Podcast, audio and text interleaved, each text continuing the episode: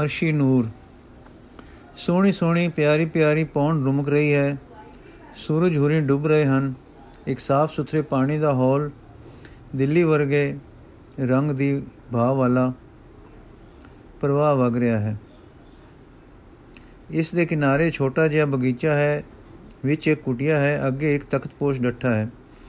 ਇਸ ਪਰ ਇੱਕ ਬਿਰਧ ਪੁਰਖ ਚੌਕੜੀ ਮਾਰੇ ਬੈਠਾ ਹੈ। ਦਾੜਾ ਚਿੱਟਾ, ਸਫੇਦ ਤੇ ਲੰਮਾ ਹੈ। ਚਿਹਰਾ ਲਾਲੀ ਭਾ ਮਾਰਦਾ ਹੈ, ਚਾਹੋ ਇਸ ਵਿੱਚ ਬੁਢਾਪੇ ਦੇ ਰੰਗ ਆਪਣਾ ਜੋਬਨ ਦਿਖਾ ਰਹੇ ਹਨ। ਸੂਰਜ ਅਸਤ ਹੋ ਗਿਆ ਪੌਦਾ ਚਾਨਣਾ ਫੈਲ ਗਿਆ, ਕਿ ਬ੍ਰਿਧ ਨੇ ਅੱਖਾਂ ਖੋਲੀਆਂ ਤੇ ਹੌਕਾ ਲੈ ਕੇ ਇੱਕ ਫਾਰਸੀ ਦਾ ਟੱਪਾ ਗਾਵਿਆ, ਜਿਸ ਦਾ ਮਤਲਬ ਕੁਝ ਇਸ ਤਰ੍ਹਾਂ ਸੀ, ਇਸ ਤਰ੍ਹਾਂ ਦਾ ਸੀ।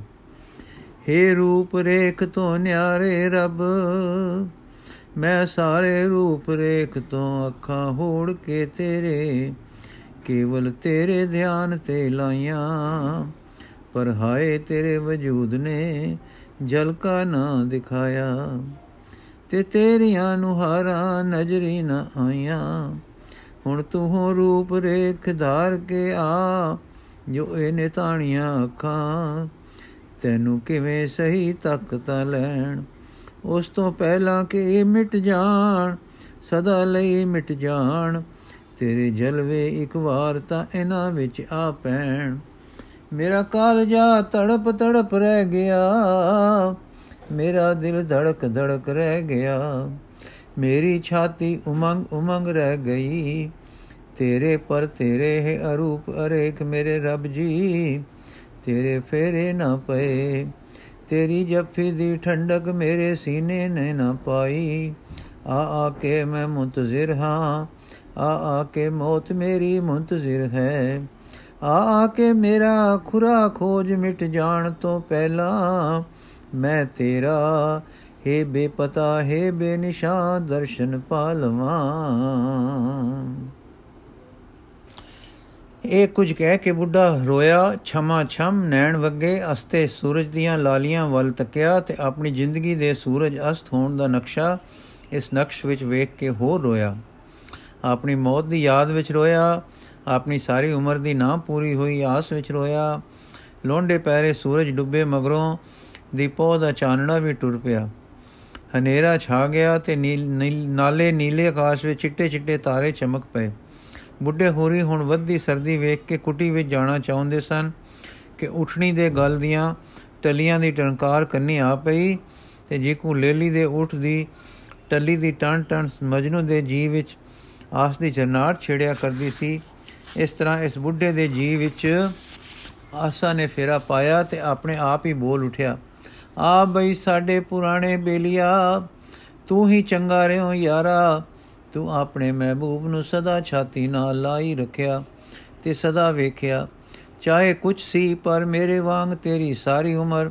ਮਹਿਬੂਬ ਦੀਆਂ ਤਾਂਗਾ ਸਿੱਕਾਂ ਤੇ ਸਦਰਾਂ ਵਿੱਚ ਹੀ ਤਾਂ ਨਹੀਂ ਨਾ ਚਲੀ ਗਈ। ਤੂੰ ਜੋ ਕੁਛ ਧਾਰਿਆ ਸੋ ਪਾਇਆ, ਅਸਾਂ ਜੋ ਕੁਛ ਧਾਰਿਆ ਸੋ ਆਸ ਆਸ ਕਰਦਿਆਂ ਉਹ ਆਸ ਹੀ ਬਿਲਾ ਗਈ। ਆਸ ਜਿਸ ਦੀ ਕੀਤੀਆਂ ਨਿਰਾਸ ਹੀ ਬਣਾ ਗਈ।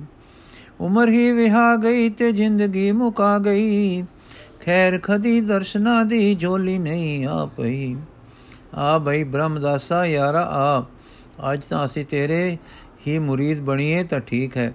ਇਸ ਪਾਰਸਾਈ ਮੋਮਨਾਈ ਨੂੰ ਅਸਤੀਫਾ ਦੇਈਏ ਤੇ ਬੁੱਤਖਾਨੇ ਦੀ ਸੈਰ ਕਰੀਏ।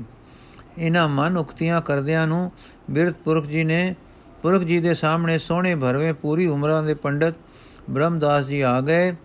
ਗਲ ਲੰਮਾ ਚੋਲਾ ਹੈ, ਸਿਰ ਪੀਲਾ ਦੁਪੱਟਾ ਬੱਧਾ ਹੈ, ਤੇ ਛਾਤੀ ਉੱਪਰ ਠਾਕਰਾਂ ਦੀ ਪੱਥਰ ਦੀ ਮੂਰਤੀ ਲਟਕ ਰਹੀ ਹੈ। ਮਗਰ ਦੋ ਉਠਾ ਰਹੇ ਹਨ, ਜਿਨ੍ਹਾਂ ਪਰ 18 ਪੁਰਾਣ ਤੇ ਹੋਰ ਪੁਸਤਕ ਲੱਦੇ ਹੋਏ ਹਨ। ਬਾਗ ਵਿੱਚ ਇੱਕ ਹੋਰ ਤਖਤ ਪੋਸ਼ ਖਾਲੀ ਪਿਆ ਸੀ। ਇਸ ਪਰ ਗਲੀਚਾ ਵਿਛਿਆ ਸੀ। ਇਹ ਸਦਾ ਇਸ ਬ੍ਰਾਹਮਣ ਦੇਵਤਾ ਲਈ ਡੱਠਾ ਰਹਿੰਦਾ ਸੀ।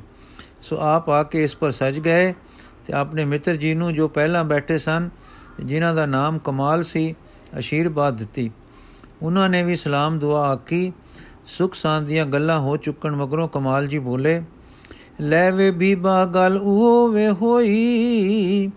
ਕਾਬੇ ਵਿੱਚ ਕੁਝ ਮਿਲਿਓ ਨਾ ਢੋਈ ਕਾਬੇ ਵਿੱਚ ਕੁਝ ਮਿਲਿਓ ਨਾ ਢੋਈ ਚੱਲ ਵੇ ਬੀਬਾ ਬੁੱਤਖਾਨੇ ਨੂੰ ਚਲੀਏ, ਸਜਦੇ ਚਲ ਕੇ ਵੇ ਕਾਫਰ ਨੂੰ ਕਰੀਏ।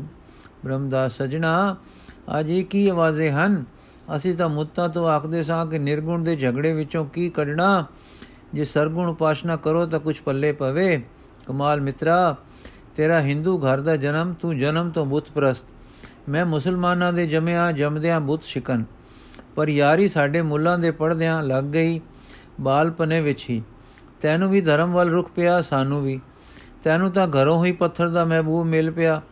ਅਸਾਂ ਢੂੰਡਿਆ ਰੂਪ ਰੇਖ ਤੋਂ ਨਿਆਰਾ ਕੋਈ ਜਿਉਂਦਾ, ਸੋ ਉਮਰਾਂ ਲੰਘ ਗਈ, ਇੱਕ ਝਲਕਾ ਵੀ ਨਹੀਂ ਕਦੇ ਵਜਾ ਉਸ ਦਾ ਹੁਣ ਮੌਤ ਸਾਹਮਣੇ ਦਿਸਦੀ ਹੈ ਤੇ ਮਹਿਬੂਬ ਨਹੀਂ ਮਿਲਿਆ। ਮਿੱਤਰਾ, ਕੋਈ ਦੱਸ ਜੇ ਤੈਨੂੰ ਕੁਝ ਠੰਡ ਪ੍ਰਾਪਤ ਹੈ, ਤਾਂ ਮੈਂ ਵੀ ਤੇਰੇ ਰਾਹ ਲੱਗ ਪਵਾਂ।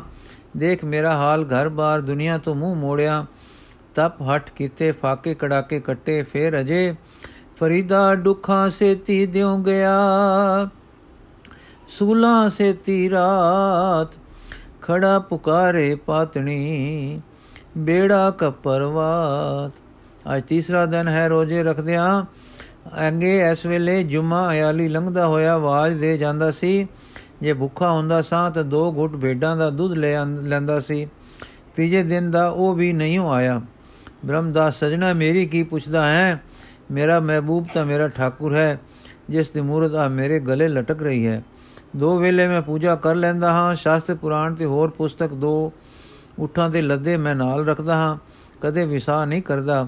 ਬ੍ਰਤ ਤਪ ਹਟ ਵੀ ਕਰਦਾ ਹਾਂ, ਦੋ ਵੇਲੇ ਵੀ ਪੂਜਾ ਵਿੱਚ ਤੇ ਕੁਝ ਪੜਨ ਪੜਾਨ ਵਿੱਚ ਸਮਾਂ ਲੰਘ ਜਾਂਦਾ ਹੈ। ਸਮਾਂ ਲੰਘ ਗਿਆ ਹੈ, ਲੰਘ ਜਾਏਗਾ, ਪਰ ਦੇਖਿਆ, ਦਿਖਾਇਆ ਆਪਾਂ ਵੀ ਕੁਝ ਨਹੀਂ ਹੋ। ਤੁਸੀਂ ਜੀ ਸਦਕੇ ਸਰਗੁਣ ਉਪਾਸਨਾ ਧਾਰਨ ਕਰੋ, ਵੇਲਾ ਚੰਗਾ ਲੰਘ ਜਾਇਆ ਕਰੇਗਾ। ਨਿਰਗੁਣ ਦੇ ਖਿਆਲ ਵਿੱਚ ਜੋ ਸਿਰਦਰਦੀ ਹੁੰਦੀ ਹੈ, ਨਾ ਹੋਏਗੀ। ਪਰ ਬਾਕੀ ਦੀ ਰਕਮ ਉਹ ਉਹ ਦੀ ਉਹ ਹੈ। ਤੁਸੀਂ ਦੀਨਹਾਰ ਹੋ, ਮੈਂ ਬ੍ਰਹਮਚਾਰੀ ਆਚਾਰਿਆ ਹਾਂ।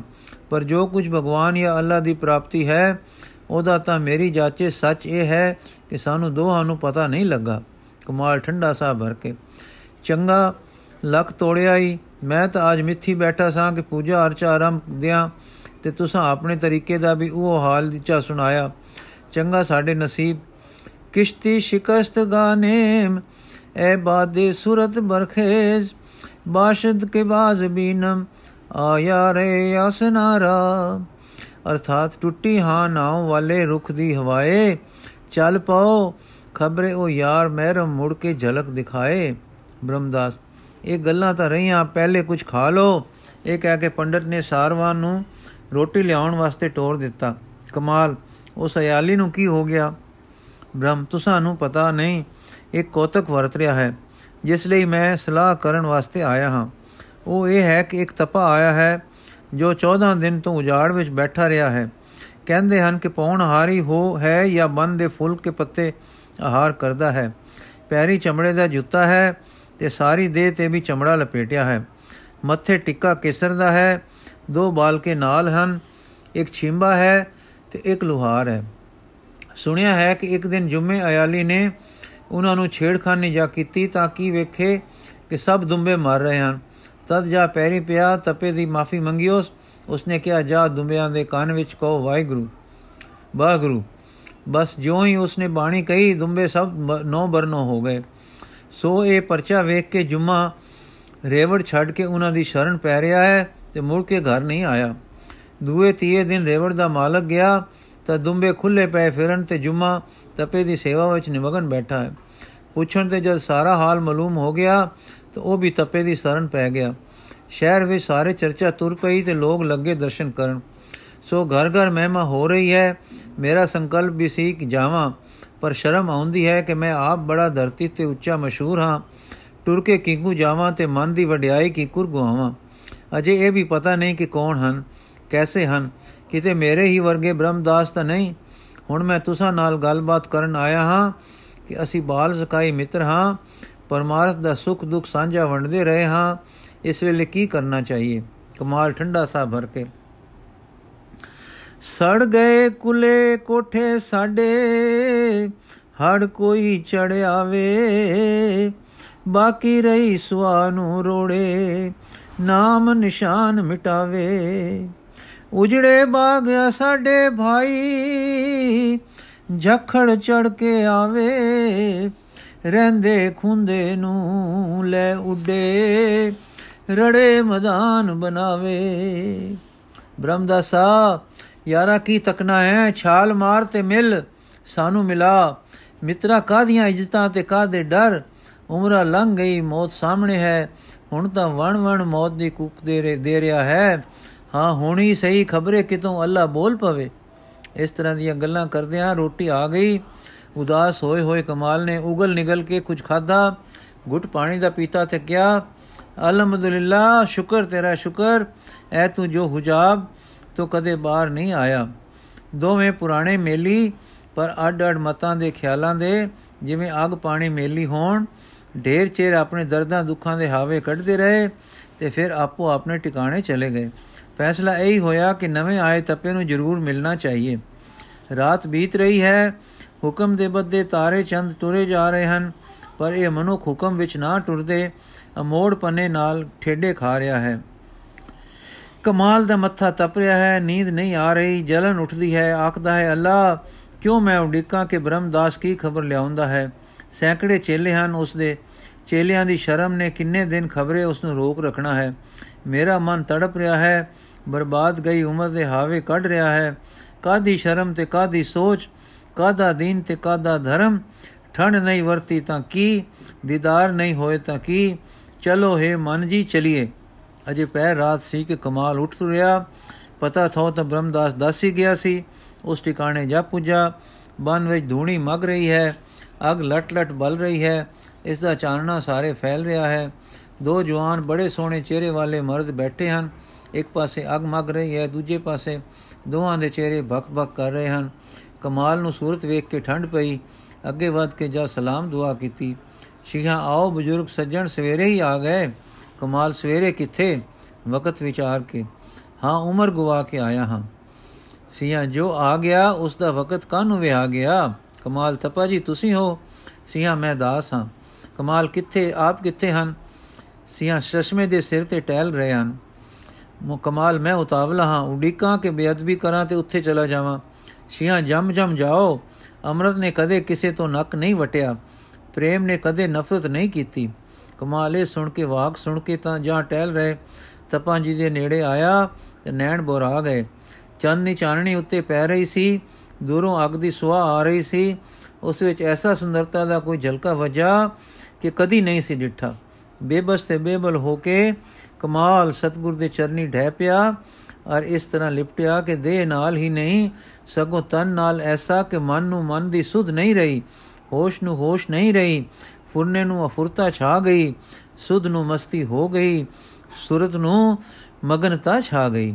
ਕਿਤਨੇ ਕਾਲ ਦੇ ਬਾਅਦ ਕਮਾਲ ਜੀ ਨੂੰ ਹੋਸ਼ ਆਈ, ਤਾਂ ਕੀ ਦੇਖਦੇ ਹਨ ਕਿ ਸਿਰ ਕਿਸੇ ਦੀ ਗੋਦ ਵਿੱਚ ਪਿਆ ਹੈ, ਕੋਈ ਪਿਆਰ ਦਾ ਹੱਥ ਸਿਰ ਤੇ ਫਿਰ ਰਿਹਾ ਹੈ, ਤੇ ਕਿਸੇ ਹੋਰ ਪਾਸਿਓਂ ਮਿੱਠੀ ਮਿੱਠੀ ਧੁਨ ਆ ਰਹੀ ਹੈ। ਸਿੱਧ ਸਮਾਦ ਕਰੈ ਨਿਤ ਝਗਰਾ ਦੋ ਲੋਚਨ ਕਿਆ ਹੀਰੈ। ਅੰਤਰ ਜੋਤ ਸ਼ਬਦ ਧੁਨ ਜਾਗੈ, ਸਤਗੁਰ ਜਗਰ ਨਿਬੇਰੈ ਕਮਾਲ ਨੂੰ ਹੁਣ ਪੁੱਛਣ ਪੁਛਾਉਣ ਦੀ ਲੋੜ ਨਹੀਂ ਰਹੀ। ਉਸ ਦੇ ਅੰਦਰ ਇਸ ਦਾਤੇ ਦੀ ਛੂ ਮਾਤਰ ਨਾਲ ਇੱਕ ਇੱਕ ਸੁਰਤਾ ਛਾਗ ਛਾ ਰਹੀ ਹੈ, ਇੱਕ ਰਸ ਆ ਰਿਹਾ ਹੈ। ਇਸ ਰਸ ਨੇ ਸਾਰੀ ਉਮਰ ਦਾ ਝਗੜਾ ਨਿਬੇੜ ਦਿੱਤਾ ਹੈ। ਰਸ ਆ ਗਿਆ ਹੈ, ਮਾਨੋ ਰਸ ਦਾਤਾ ਅੰਦਰ ਵਸ ਗਿਆ ਹੈ। ਸਮਝ ਦੱਸ ਰਹੀ ਹੈ ਕਿ ਜਿਸ ਨੂੰ ਮੈਂ ਅੱਖਾਂ ਮੀਟ ਮੀਟ ਕੇ, ਮੀਟੀਆਂ ਅੱਖਾਂ ਦਾ ਵਿਸ਼ਾ ਬਣਾਉਂਦਾ ਸਾਂ ਉਹ ਮੇਰੀਆਂ ਦੇਖਣ ਨਾ ਅੱਖਾਂ ਦਾ ਵਿਸ਼ਾ ਕਿਕੂ ਬਣ ਸਕਦਾ ਸੀ। ਗੱਲ ਤਾਂ ਆ ਸੀ ਜੋ ਮੈਨੂੰ ਹੁਣ ਮਿਲੀ ਹੈ ਕਿ ਰਸ ਰੂਪ ਹੋ ਕੇ ਮੈਂ ਮਗਨ ਹਾਂ। ਕਮਾਲ ਜੀ ਦੇ ਰੋਮ ਰੋਮ ਵਿੱਚ ਵਾਹਿਗੁਰੂ ਦੀ ਮਸਤ ਜਰਨਾਟ ਉੱਠ ਰਹੀ ਹੈ। ਨੈਣਾ ਵਿੱਚ ਸੁਖ ਸਮਾ ਰਿਹਾ ਹੈ। ਜਿਵੇਂ ਅਸਮਾਨ ਤਾਰੇ ਜਿੱਧਰ ਨਜ਼ਰ ਜਾਂਦੀ ਹੈ, ਕਿਸੇ ਸੋਹਣੀ ਪਰ ਨਾ ਦਿਸਦੀ ਗੁਲਜ਼ਾਰ ਤੋਂ ਇਲਾਹੀ ਛੱਬੀ ਦਾ ਮੀਂਹ ਵਸ ਰਿਹਾ ਹੈ, ਵਸ ਰਿਹਾ ਜਾਪਦਾ ਹੈ। ਨੈਣ ਮੁੰਦਾ ਹੈ ਤੇ ਅੰਦਰ ਰਸ ਹੀ ਰਸ, ਆਨੰਦ ਹੀ ਆਨੰਦ। ਸੁਖ ਹੀ ਸੁਖ ਛਾ ਰਿਹਾ ਪ੍ਰਤੀਤ ਦਿੰਦਾ ਹੈ। ਨੈਣ ਖੋਲਦਾ ਹੈ ਤਾਂ ਸਾਰੇ ਆਨੰਦ ਦੀ ਵਰਖਾ ਹੋ ਰਹੀ ਪ੍ਰਤੀਤ ਦਿੰਦੀ ਹੈ। ਬਿਸਮਾਦ ਹੋ ਰਿਹਾ ਹੈ ਤੇ ਉਸ ਵਿੱਚ ਪਰਮਾਨੰਦ ਪਾ ਰਿਹਾ ਹੈ। ਇਸੇ ਰੰਗ ਵਿੱਚ ਦਿਨ ਹੋ ਆਇਆ। ਸਤਿਗੁਰੂ ਜੀ ਨੇ ਕਿਹਾ, ਕਮਾਲ, ਕਾਮਲ ਹੋ ਗਿਆ। ਜਾਂ ਇਸ ਵਿਸਮਾਦ ਵਿੱਚ ਸਦਾ ਜਿਓ। ਇਹ ਜੀਵਨ ਹੈ, ਇਹ ਦਮ ਬਦਮ ਦਾ ਦਰਸ਼ਨ ਹੈ। ਸਰਸ ਸਿਮਰਨ ਵਿੱਚ ਵਸ ਨਿਹਾਲ। ਕਮਾਲ ਵਿੱਚ ਉੱਤਰ ਦੇਣ ਕੁਝ ਹੋਰ ਪੁੱਛਣ, ਇਥੋਂ ਤਾਈਂ ਕਿ ਬੋਲਣ ਦੀ ਵੀ ਚਾਹ ਨਹੀਂ। ਤਪਤ ਜਲਨ ਜੋ ਸੀ ਬੁਝ ਗਈ ਹੈ ਠੰਡ ਪੈ ਰਹੀ ਹੈ, ਆਪੇ ਸਿਮਰਨ ਹੋ ਰਿਹਾ ਹੈ, ਆਪੇ ਰਸ ਭਰ ਰਿਹਾ ਹੈ, ਆਪੇ ਟਿਕ ਰਿਹਾ ਹੈ ਤੇ ਸੁਖ ਮਾਣ ਰਿਹਾ ਹੈ। ਮਨ ਮੈਂ ਜੋਤ ਜੋਤ ਮੈਂ ਮਨੁਆ, ਪੰਜ ਮਿਲੇ ਗੁਰ ਭਾਈ, ਨਾਨਕ ਤਿਨ ਕੈ ਸਦ ਬਲਿਹਾਰੀ, ਜਿਨ ਏਕ ਸ਼ਬਦ ਲਿਵ ਲਾਈ। ਵਾਲੇ ਵਾਕ ਅਨੁਸਾਰ, ਜਿਸ ਸੁਖ ਦਾ ਸਤਗੁਰੂ ਨੇ ਪਤਾ ਦਿੱਤਾ ਹੈ ਉਸ ਸੁਖ ਵਿੱਚ ਮਗਨ ਹੋਇਆ ਆਗਿਆ ਪਾ ਕੇ ਟਿਕਾਣੇ ਨੂੰ ਸਹਜੇ ਸਹਜੇ ਮਗਨ ਮਗਨ ਚਾਲੇ ਟੁਰ ਪਿਆ ਕਮਾਲ। ਦਿਨ ਦੋ ਤਰੇ ਬੀਤ ਗਏ। ਬ੍ਰਹਮਦਾਸ ਜੀ ਰੋਜ਼ ਉਦਮ ਕਰਦੇ ਸਨ ਕਿ ਤਪਾ ਜੀ ਦੇ ਦਰਸ਼ਨ ਕਰੀਏ, ਪਰ ਸੰਸਾਰ ਦੀ ਸ਼ਰਮ ਲੋਕ ਲਾਜ ਰੋਕਦੀ ਹੈ ਕਿ ਆਪ ਮਹਾਨ ਪੂਜਿਆ ਤੇ ਪਰਉਪਕਾਰੀ ਹੋ ਕੇ ਕਿਸੇ ਪਾਸੋਂ ਸੰਸੇ ਨਿਵਰਤ ਕਰਨ ਗਿਆ। ਲੋਕੀ ਕੀ ਆਖਣਗੇ? ਪਰ ਫਿਰ ਖਿੱਚ ਜਈ ਪਵੇ, ਘਰੋਂ ਟੁਰੇ ਰਾਹ ਵਿੱਚ ਆ ਖੜੋਵੇ, ਪਰ ਮਾਇਆ ਦੀ ਇਹ ਉਲਝਣ ਨੂੰ ਤੋੜ ਨਾ ਸਕੇ। ਫਿਰ ਉਸ ਦੇ ਨੈਣਾ ਅੱਗੋਂ ਕਮਾਲ ਜੀ ਦੇ ਉਸ ਦਿਨ ਦੇ ਹਾਵੇ, ਮੁਕਰਈ ਉਮਰਾ ਨਾ ਮੁਕਰਈ ਸਦਰ ਨਾ ਪੂਰੀ ਹੋਈ ਆਸ ਦੀ ਬੇਚੈਨੀ ਦੇ ਨਕਸ਼ੇ ਨਾ ਹਟਣ। ਇਹੀ ਨਹੀਂ, ਆਪਣੀ ਵਡੇਰੀ ਉਮਰਾ ਤੇ ਮੌਤ ਦੀ ਆਮਦ ਸਾਹਮਣੇ ਦਿਸੇ ਤੇ ਕਿਸੇ ਕਿਸੇ ਵੇਲੇ ਬ੍ਰਹਮਦਾਸ ਦੇ ਮੂੰਹ ਉੱਤੇ, ਜੋ ਫਾਰਸੀ ਵਿੱਚ ਨਿਪੁੰਨ ਸੀ ਤੇ ਸੂਫੀਆਂ ਦਾ ਵੀ ਬੇਲੀ ਮੇਲੀ ਸੀ, ਬਾਰ-ਬਾਰ ਇਹ ਸ਼ੇਰ ਆ ਜਾਵੇ ਤੇ ਬੜੇ ਹਾਵੇ ਨਾਲ ਗਾਉ ਉੱਠੇ। ਬਲਬਮ ਰਸੀਦੈ ਜਾਨਮ ਬਿਆ ਤਾਕ ਜਿੰਦਾ ਮਾਨਮ ਪਸ ਅਜ਼ ਮਰਗ ਖਾਹੀ ਆਮਦ, ਬਚੇ ਕਾਰ ਖਾਈ ਆਮਦ। ਅਰਥ, ਜਿੰਦੜੀ ਲੱਭਾਂ ਤੇ ਆਈ ਆ ਆ ਕੇ ਜੀ ਪਵਾਂ ਮੈਂ ਆਇਓ, ਜੇ ਮੌਤ ਮਗਰੋਂ ਆਵਣ ਅਕਾਰਥਾਂ ਤੈ। ਇਸ ਤਰ੍ਹਾਂ ਦੀ ਨਿਰਾਸ਼ਤਾ ਖਾ ਕੇ ਟੁਰ ਪਵੇ, ਫਿਰ ਫੇਰ ਮਾਇਆ ਦਾ ਅੰਦਰਲਾ ਅਣਦਿਸ ਦਾ ਜਾਲ ਪੈਰਾਂ ਨੂੰ ਬੰਨ ਬਹਾਵੇ। ਤਰੇ ਦਿਨ ਇਸੇ ਤਰ੍ਹਾਂ ਬੀਤੇ, ਚੌਥੇ ਦਿਨ ਮਨ ਨੇ ਫੇਰ ਤਰੰਗ ਖਾਦਾ ਤੇ ਬੋਲੇ, ਬੰਬਾਂਗੇ ਚੰਗ ਬਗੋਇਮ ਹਕਾਇਤ ਹਾ ਕਿ ਅਜ ਨਿਹੂ ਫਤਨੇ, ਉਹ ਦੇਗੇ ਸੀਨੇ ਮੈਂ ਜਦ ਧੋ ਜੋਸ਼।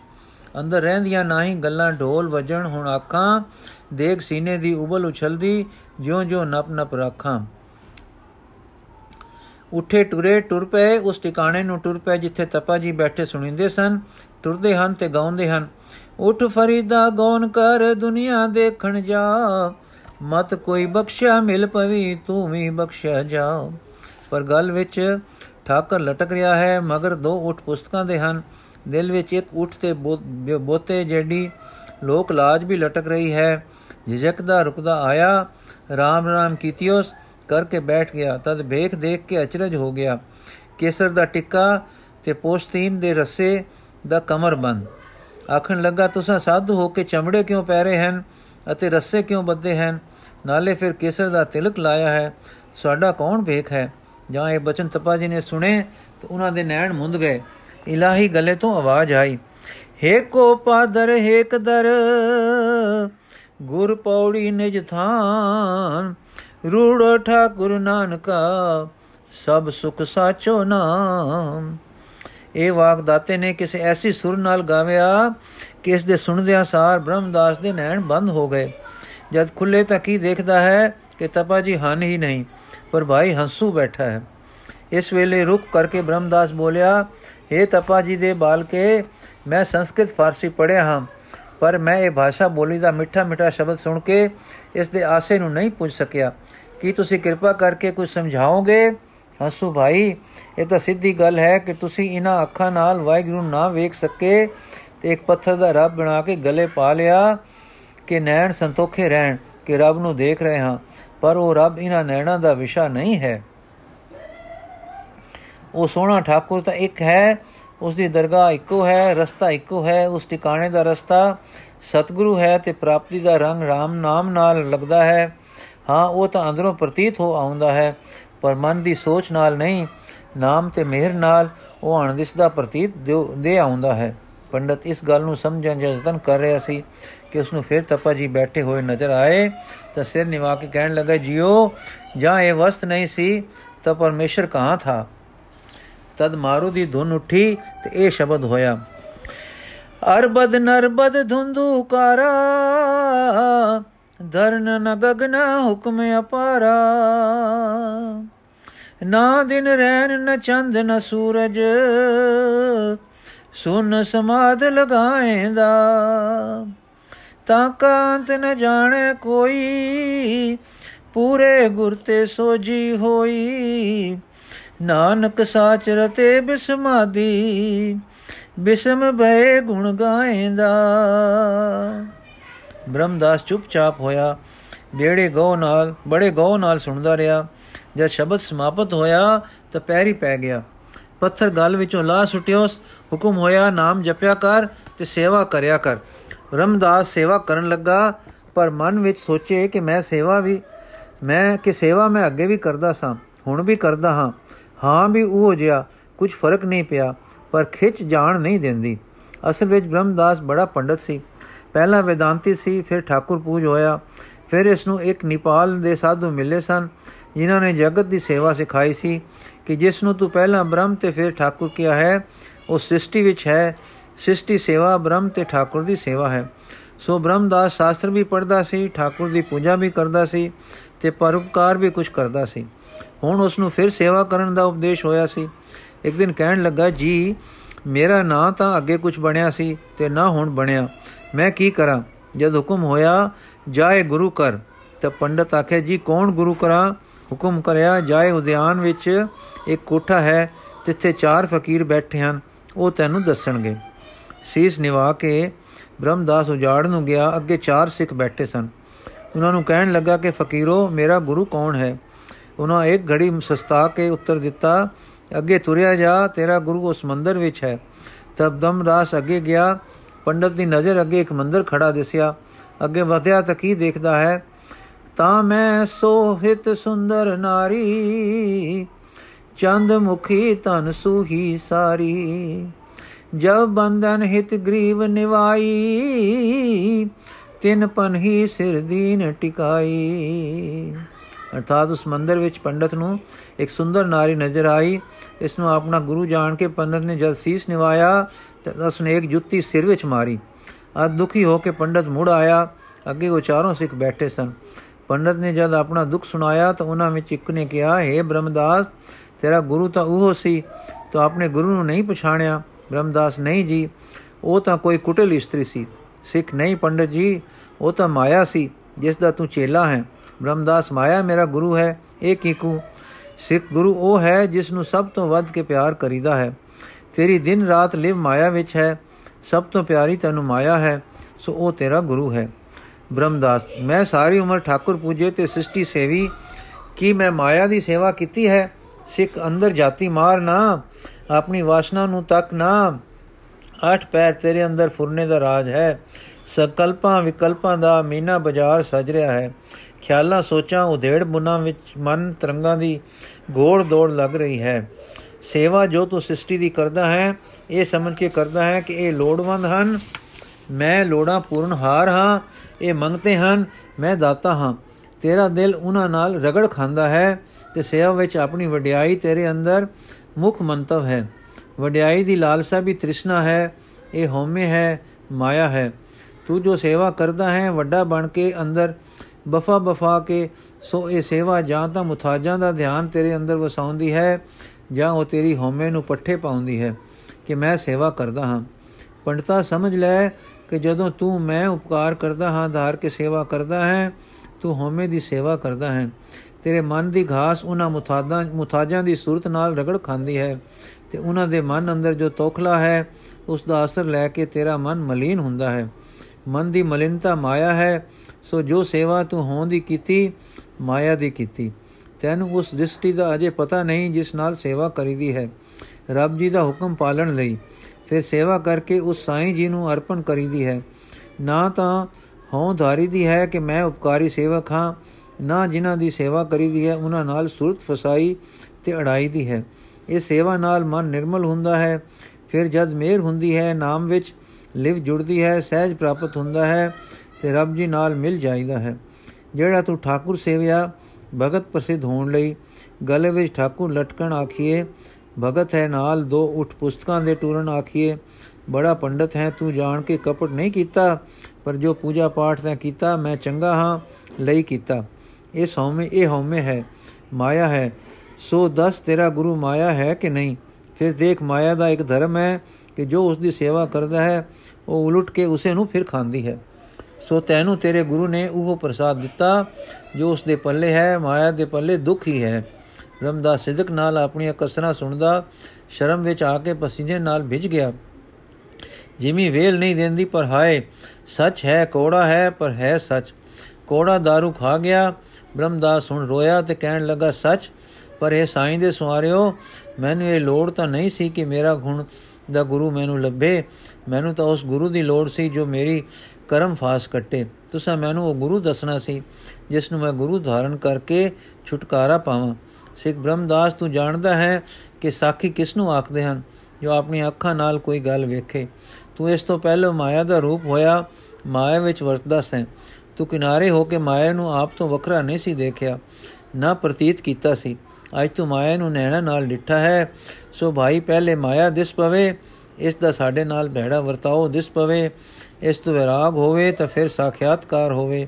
ਉਹ ਜੋ ਮਾਇਆ ਨਹੀਂ ਹੈ ਤੇ ਆਪ ਹੈ ਗੁਰੂ ਕਲਿਆਣ ਕਰਤਾ ਅਰਸਾ ਤੋਂ ਆਇਆ ਗੁਰੂ, ਜੋ ਗੁਰ ਪਰਮੇਸ਼ਰ ਰੂਪ ਹੈ ਤੇ ਜੋ ਬ੍ਰਹਮੰਡ ਦਾ ਗੁਰੂ ਹੈ, ਉਹ ਤੈਨੂੰ ਮਿਲਿਆ, ਤੂੰ ਤਪਾ ਤਪਾ ਕਹਿ ਕੇ ਉਸ ਨਾਲ RAM ਰਮਈਆ ਕੀਤੀ ਤੇ ਪ੍ਰਸ਼ਨੋਤਰ ਕੀਤੇ, ਪਰ ਉਸ ਦਾ ਦਰਸ਼ਨ ਤੈਨੂੰ ਨਾ ਹੋਇਆ।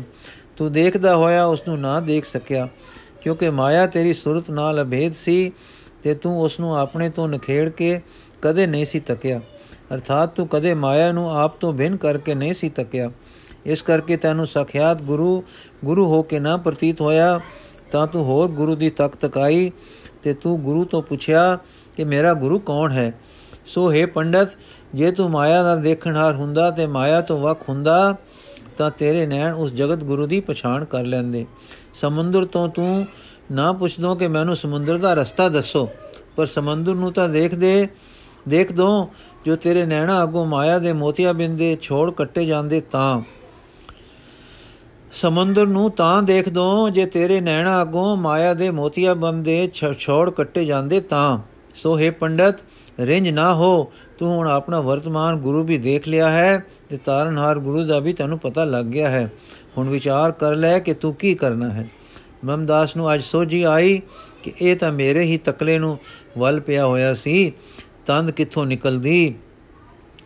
ਅਨਰਵਚਨੀ ਮਾਇਆ ਦੇ ਜਾਲ ਵਿੱਚ ਮੈਂ ਰਿਆ ਉਸ ਨੂੰ ਮੈਂ ਸਮਝਿਆ ਹੀ ਨਹੀਂ। ਇਹ ਅੰਡਿਠਵੀ ਮਾਇਆ ਕਿਕੂ ਲੁਕ ਲੁਕ ਕੇ ਮੇਰੇ ਮਨ ਨੂੰ ਵੱਲ ਫੇਰ ਦੇਂਦੀ ਰਹੀ ਹੈ। ਪਰ ਤੇਰਾ ਵੀ ਭਲਾ ਹੋਵੇ ਮਾਇਆ, ਖੂਬ ਜੁੱਤੀ ਮਾਰ ਕੇ ਮੇਰਾ ਵੱਲ ਕੱਢਿਆ ਹੀ।